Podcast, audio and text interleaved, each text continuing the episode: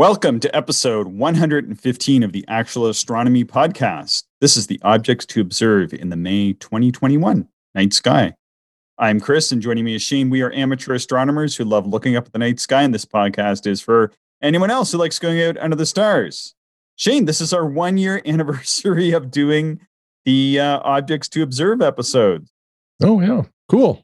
Um, these are this this episode is one of our most popular. It, it, you know, a lot of listeners uh, play this one, and you know, I, I I kind of enjoy doing it too. It helps me organize uh, my upcoming uh, observing plans. So I like it. Yeah. So uh, let's just reflect for for a moment, and uh, maybe I'll just ask you what was your uh, favorite observation, or maybe some of your favorite observations from uh, from the past year. Well, uh, the Mars opposition, like there is a number of observations that I had of Mars, and uh, you know, to say, uh, I'll just group them all together and say the Mars observations were pretty high on my list, um, and then the other one was Comet Neowise. Um, yeah, you know that that comet was pretty incredible. You never know. Uh, like that might be the brightest comet that we have for the next 20 years where they're just so unpredictable um, so you know when a big bright comet comes like that you just have to get out there and observe it and it's pretty amazing yeah. Um, you know, and maybe the third one, I'll, I'll give you my top three, would be the Noctilucent Cloud observing that we got into last year around uh, this time, you know, kicking right. off here, which we'll talk about. Um, I did add it to the show notes. Um, yeah. Uh, the third week of May is is the kind of the beginning of Noctilucent Cloud season. So um, that's yeah. exciting too.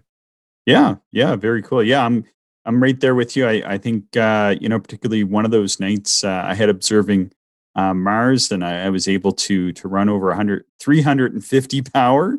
Um, mm-hmm. Typically, I only can run up about 100 power here, but I was able to run 350 power on my uh, 100 millimeter telescope, and uh, and the views were so good. Uh, Mike drove across town and and came and uh, and and verified those views. um, and then uh, yeah, the the views of of Comet Neowise, and and I was able to uh, to get to one of the darkest sites uh, uh, to observe it and did did lots of sketching and uh, yeah that that night we're actually able to uh, observe the red spot on Jupiter as well sort of uh, and that was using uh, an eyepiece I, would borrowed from you. So uh, you know that that was a great evening the evening where, where I was sort of able to to observe Neowise and then and then Jupiter and, and the great red spot and then a little bit of Saturn a little bit of Mars that night as well just having having all these planets and then the comet in the sky together was was really great yeah, yeah. You know, and, and it's kind of funny in mentioning these great observations. We also did not mention one of the biggest ones of the year, which was the uh, the December twenty first conjunction between uh, Jupiter and Saturn. You know, that that was another pretty incredible observation, actually. Yeah, and uh, yeah, it did have a, a, a, that night. I just barely had a view of it, and then uh, the clouds had had moved in from your direction. So I'll, I'll kind of blame you on that one. Um, but coming up this month, we actually have a a close approach of Mercury and Venus. Hmm. Um, hmm. Yeah, not quite as good as the as the uh, great conjunction we had back in December. Um, but this this is going to be uh, an, an, interesting uh, thing for people to go and take a look at. Cool. Well, let's get into it. Yeah. Also have a lunar eclipse this month, but uh, let's start with the planets. Um, going to have uh, Mercury starting the month in Taurus, and it's going to appear as a very early evening object at, at the start of the month and it reaches its greatest eastern elongation, but that means you're, you're looking into the western sky. It's a little bit confusing. Eastern elongation, it's in the western sky. But anyway, it's an evening sky object to look at. And uh, it, it's about as far as it gets from the sun on May 17th. And this is going to pre- present the best evening opportunity for those of us who live in the northern hemisphere uh, to take a look at it uh, in the evening sky in, in 2021. So, Shane, here's your opportunity to take uh, take a look at Mercury. Yeah, I've seen it uh, a few times in the past, and uh, if the weather cooperates, um, I have a really good spot that that's you know pretty much right to the horizon, looking west. So um, mm-hmm. I, will I'll definitely take an uh, or I'll try if uh, it's not cloudy around that time. Yeah, yeah, I'll have to leave. I'll have to leave the house to uh, to get a view. I can just uh, drive out the fields and and take a peek at it um, when it's an evening object. When it's in the morning sky, I can just view it from my backyard because uh, I have almost a, an, an, unobstructed uh, view of uh, very light polluted skies. But uh, but an unobstructed view uh, from from my backyard to to the east. But but for these evening ones, yeah, I have to have to go for a bit of a jaunt. All right. So Venus, um, Venus is also in Taurus, and it remains uh, low, but will be probably best to to try to hunt it up in binoculars. Of course, you gotta gotta be careful whenever you're you're looking at Venus and Mercury. Um, you want to make wait until the uh, the sun is below the horizon. Um, you know, so typically that that's what people are going to do for these kind of uh, events anyway, and then uh, you know, and th- then start scanning uh, for them with uh, with the binoculars. But it's gonna Venus is gonna pair up with the Moon and Mercury uh, later this month. Um, and then over in the morning sky, we have uh, Jupiter and Saturn. Uh, so Jupiter is uh, is in the morning, and it uh, crosses into uh, Aquarius, um, and then Saturn uh, is is in in Capricorn. So Saturn's now high enough that it's emerged out of the gunk. So um, it, probably towards the end of the month, uh, you can really start to make some telescopic observations of Saturn. Right on. Yeah, Uranus and Neptune. Don't look for them this month. They're right by the sun, so they're not. they're, yeah, you, are not really going to be going to be seen. They, they, might be, you know, I guess theoretically visible at certain patient times and that sort of thing, but uh, they're not going to be worthwhile. Um, take a look at. But um, starting on May 1st, now we're already uh, past May 1st, um, and Mercury and Venus uh, start start to pair up. Uh, but on on the third, which is uh, which is tomorrow, and I know this is this is going to come out in a in a few days. Um, but on the third, um, we're going to have uh, Saturn and the Moon together in the morning sky, and then on the and then on the fourth, we're going to have Jupiter in the Moon. So both times, well, I guess Saturn and the Moon are, are a little bit closer. They're going to be about four degrees apart. Jupiter and the Moon are going to be about five degrees apart. Um, and basically, from anywhere in North America, they're not going to be separated by more than about eight degrees. So if you have a good wide field pair of binoculars and you get up in the morning, uh, you're going to be able to see the moon uh, paired with uh, with one of the planets uh, on each of those mornings. So there you go, Shane. I think your binoculars are about five degrees, so maybe you can take a look at those. Yeah, yeah, and I have uh, I do have some wider field ones as well, um, and my little 61 millimeter telescope with a 41 millimeter panoptic will give me well, just a hair under that eight degrees. Um, so, you know, definitely have a few tools uh, at my fingertips. Cool. Excellent. May 5th, uh, sort of the evening of, of the May 5th or, or after midnight on, on May 5th, getting into May 6th, we'll have the Eta Aquariid meteor shower peaking. And so this one, uh, this one is probably going to be best between uh, midnight and about 3 a.m. The moon starts coming up about 3 a.m. I think singing that in the last episode uh, anyway, but uh, that's going to be the best time to to go and take a look at the Eta Aquariids. And uh, I think that the southern hemisphere is a little bit a little bit more favorable, um, but I think I think even from the northern hemisphere you can get a couple dozen uh, meteors an hour, and you want to look sort of towards the south southeast um, if you're up af- after midnight. And uh, and that's really all, all that you need to do. Uh, you know, if you know where Aquarius is, um, that's a fall constellation, autumn constellation, but that's what's coming up into the morning sky these days. And then um, that's where the radiant is, and that's the point uh, where the meteors seem to uh, come from in the sky. They seem to emanate from the constellation of Aquarius. Uh, but they'll they'll streak for a good long ways, and so generally, if you're looking uh, towards sort of like the east, uh, southeast, then uh, you know you're going to definitely see some meteors there. Mm-hmm. And what's neat about this meteor shower is um, I think most people are probably familiar with Halley's Comet, um, or at least people our age, you know, around their 40s. Um, so this is this uh, meteor. Uh, um, I can't talk today. Um, this uh, this event is um, caused by the the leftovers of Halley's Comet um, which is mm-hmm. kind of neat. And then the other thing that the Eta Aquariids are known for is uh, they they're they're very swift meteors. Um, so they travel at about 150,000 miles per hour into Earth's atmosphere. Um, so they they do streak faster than maybe some of the other meteor showers. Um, so this one has some interesting characteristics uh, to be aware of. Yeah, yeah, right on. Um, you going to try to observe this one?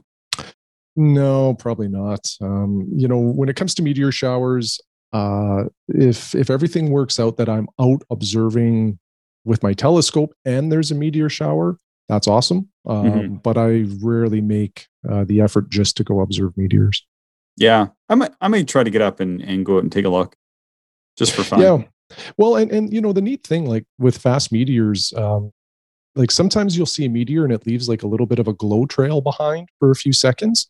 Uh, fast meteors have a, a, a, greater likelihood of doing that. So mm-hmm. this uh, this this this shower has the potential to be kind of pretty uh, because of the the fast moving meteors. Yeah, sounds good. On uh, on May 11th, that's when we have the new moon. That's when we mm-hmm. get to go dark sky observing. So mm-hmm. um, we have to take the opportunity now. Like this is this is when uh, for those of us that, that are living, um, you know, uh, up in Canada anyway, um, we, we got to get out and start enjoying the dark skies because uh, next month we uh, we don't have dark skies, uh, so we lose them for about uh, five weeks, at least from from where we live. Yeah, and and it's a favorable position on the calendar, being it's earlier in May. Um, sometimes the new moon can be towards the end of May, and uh, you know you'll just lose a little bit more of that dark sky because the sun sets later and rises earlier. So because this is early in May, this is you know a favorable new moon for this time of the year. Yeah, yeah, should be should be good. Um, took a couple days off around the new moon there, so hopefully, uh, hopefully we, we can get out uh, observing. Yeah, really looking forward to it. Yeah, especially now that uh, uh, many of us are getting vaccinated up and uh, you know can start uh, you know hopefully uh, observing together in the near future. Yeah, absolutely. Should be good. May twelfth. Now this uh, is when Venus and the Moon pair up. So on May 12th, Venus is going to be just 0.7 degrees north of a very thin crescent moon. And from New Zealand, I don't know if we have any listeners in New Zealand or Eastern Polynesia. And uh, I don't know if anybody lives on Easter Island, but if somebody is, let us know. Oh, yeah. Yeah. It's inhabited. Is it? Okay. I yeah. just thought that was the giant stone heads. Um, but let's see, the moon uh, may uh, may go in front of Venus that night, depending on where you are and the time and that. So I don't know the times here for the locations, um, but if you're in that general zone, um, just after sunset, uh, t- take a look and, and you should see them get extremely close. If not, uh, the moon may in fact uh, actually pass in front of Venus for a uh, for an occultation. Well, and I think the moon that night is exceptionally thin, like less than a degree. Um, like it, it will be. Uh, it, it might even be hard to spot. Yeah, yeah, it could be. But on the 13th, you get another opportunity. They're not quite as close, and I don't know that there's there's any sort of occultation alert for this one. Probably not. Um, but on May 13th, the moon and the waxing moon now a nice thin crescent that's actually probably visible. Uh, like you were saying, that's a very thin, like I think it's like you said, like around a one percent illuminated moon uh, a few nights before. But on on May 13th, uh, the waxing moon and Mercury are just going to be about two degrees apart. So that's uh, you know within the realm like of small telescopes with wide field eyepieces, uh, definitely be able to see the moon and Mercury uh, together in, in, the same uh, in the same eyepiece. That would be pretty cool. Definitely going to try for that one, Shane. Yeah, yeah, that's a neat opportunity.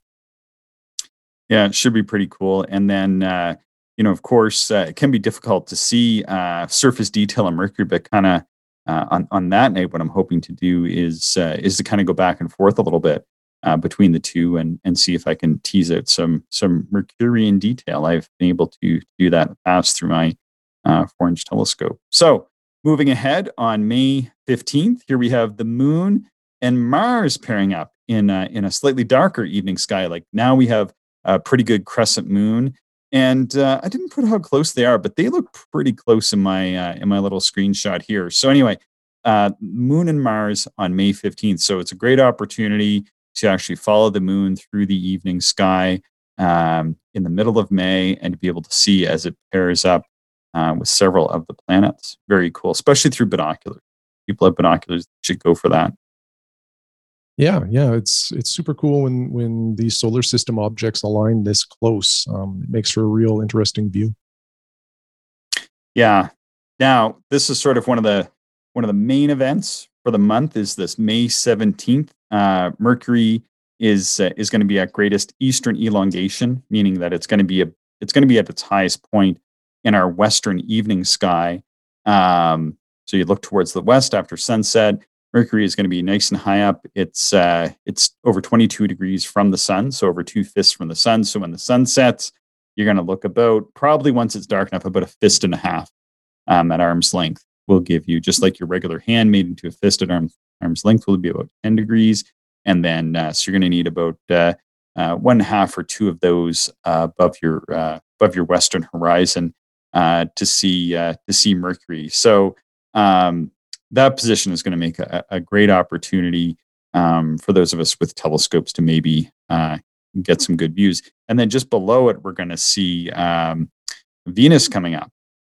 So they're they're going to pair up here uh, towards the uh, towards the very end of the month and give us uh, give us a pretty good show. But but they are starting to pair up. I think at that on that night they're about nine degrees uh, apart, but that uh, that quickly closes. So that kind of that kind of show is going to replicate in in a way what we saw with uh, Jupiter and Saturn uh, back in December. But uh, of course, it'll, it'll be warmer and they're lower on the horizon, unfortunately. So it's a it's a bit of a tougher thing uh, to catch.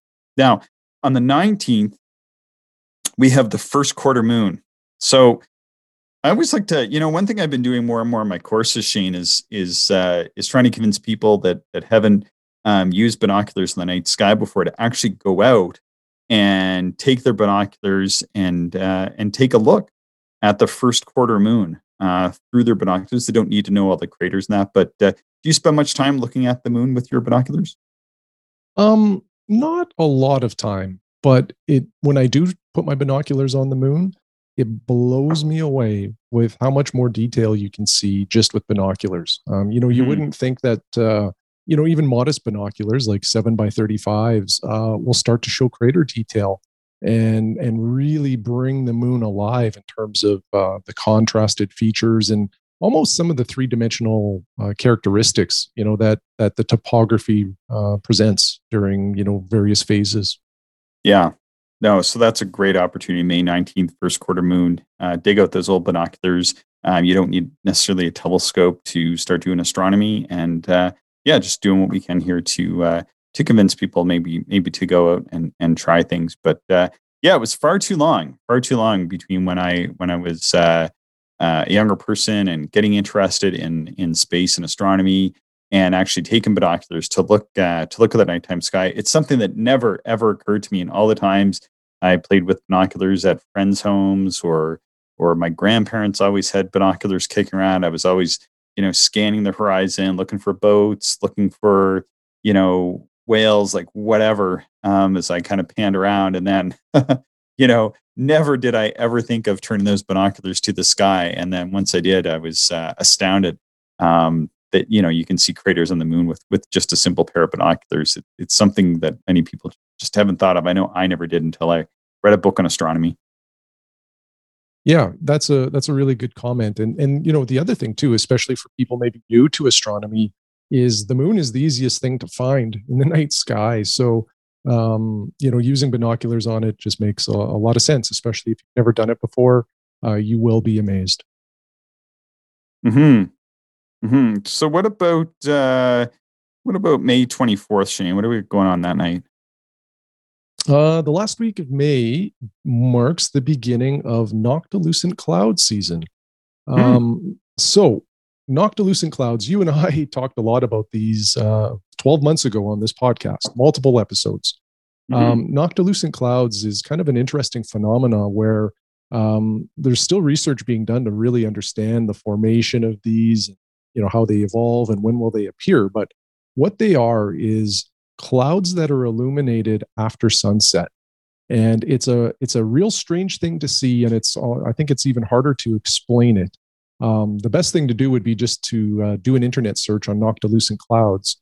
But anyway what you do is um, starting towards the end of may and then going into june. June's probably the peak season although people report mm-hmm. seeing these uh, even early august. So you know pretty much the the heart of the summer you'll you have opportunities to see these things. But what you do, uh, about 90 minutes after sunset, you look north, northwest, and what you may mm-hmm. see is it, will just look like clouds. You may not even really realize it's anything of significance because it it's clouds um, that are kind of white and, and illuminated, but then you'll realize that it's dark, it's sunset, and there's there's no sunlight. So what is happening is because it's um, the time of the year where we're getting into um, the the shortest day, where you know the the sun really doesn't set for very long.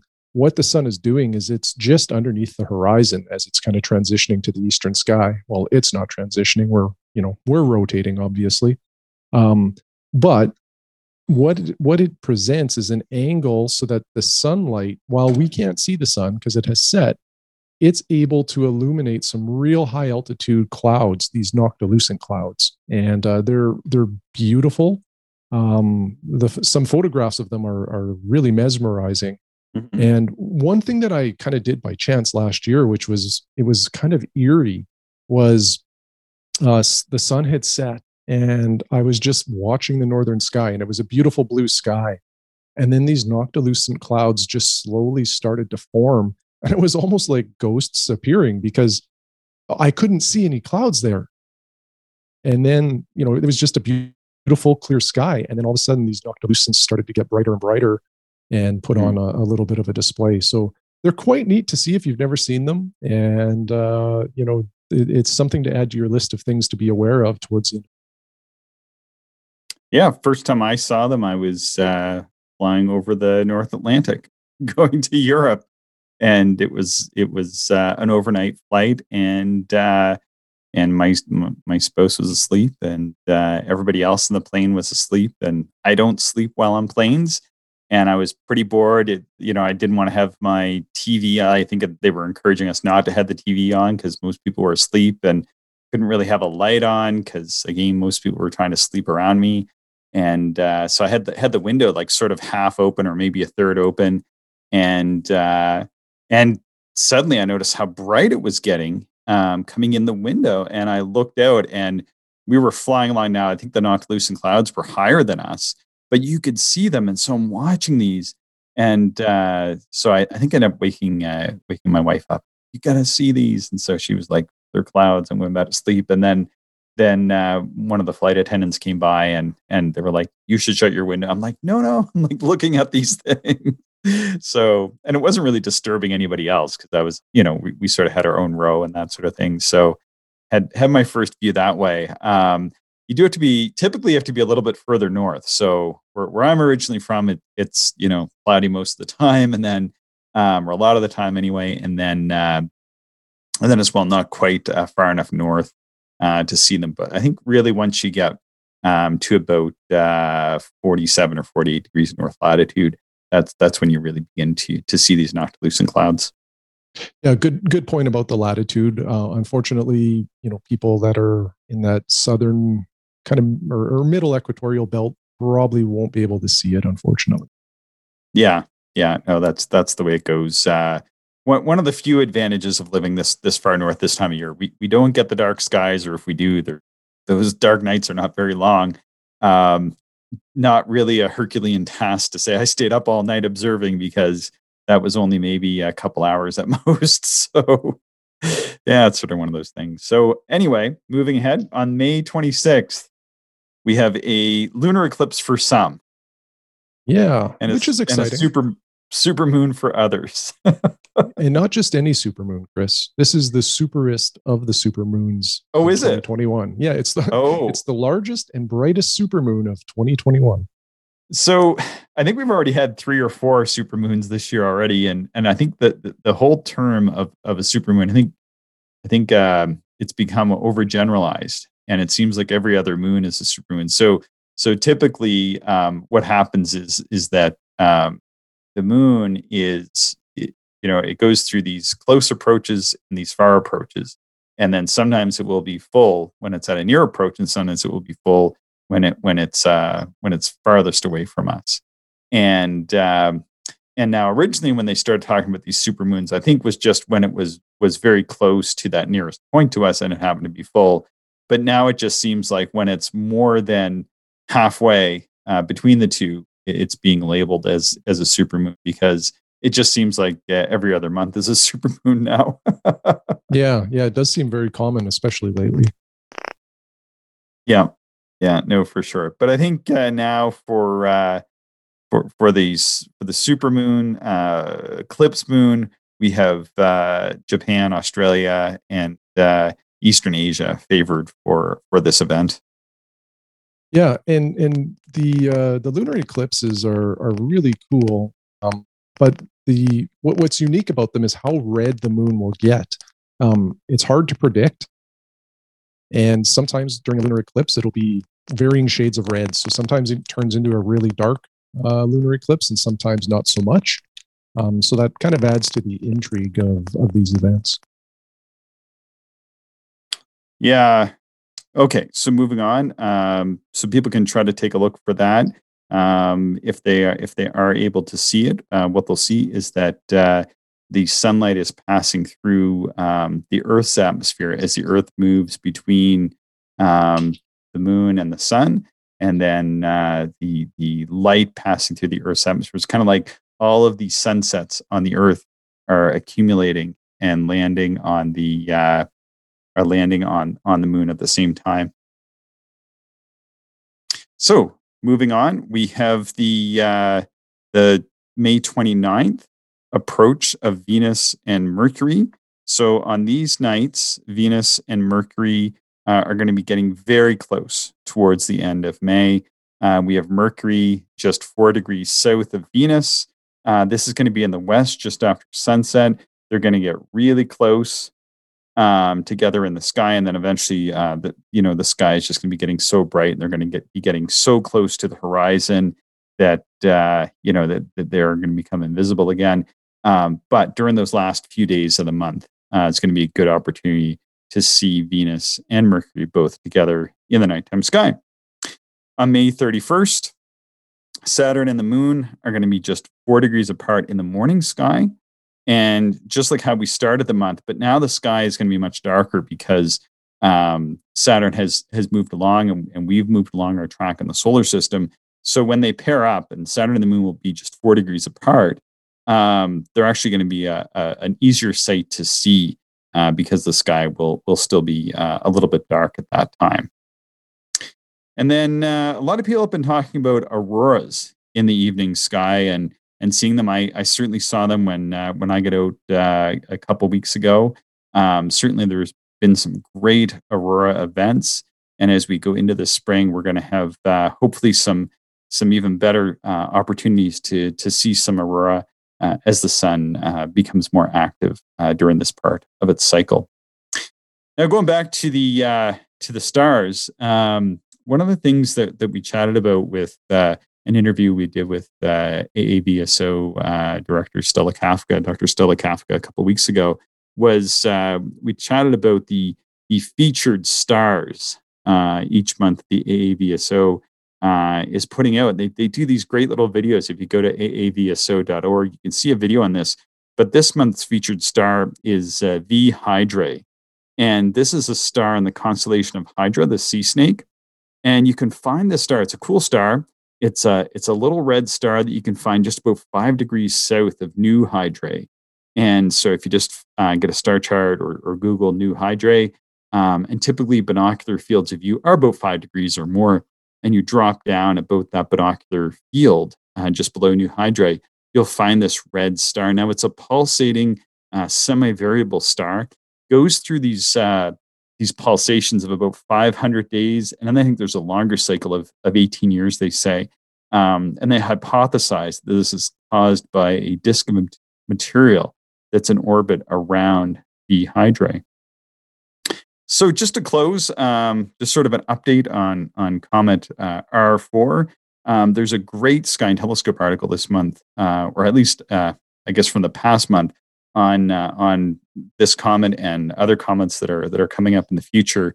And uh, R4 Comet Atlas uh, remains around ninth magnitude as it moves into Canes Venatici, which is just below the, uh, the handle of the Big Dipper. So there's not many other uh, comets that are uh, appearing as bright. We've we've got a few that that might might brighten up to around ninth magnitude, tenth magnitude as we move throughout the year. But uh, but right now, uh, the best bet to see a comet is is R4, and it's and it's hanging out just a little bit brighter than 10th magnitude, which means uh, probably like telescopes that are uh, about eight inches and larger are probably going to be the best bet uh, for a successful uh, comet hunt for for comet this time of year. Okay, well, I think that just about does it for the show, and yeah. Uh, I'm gonna I'm gonna wrap it up and uh, thank everybody for listening. Thank you, everyone, for listening, and we hope you enjoyed the show. If you are interested in more information, would like to contact us, or if you would like to support the podcast, check out our website, actualastronomy.com.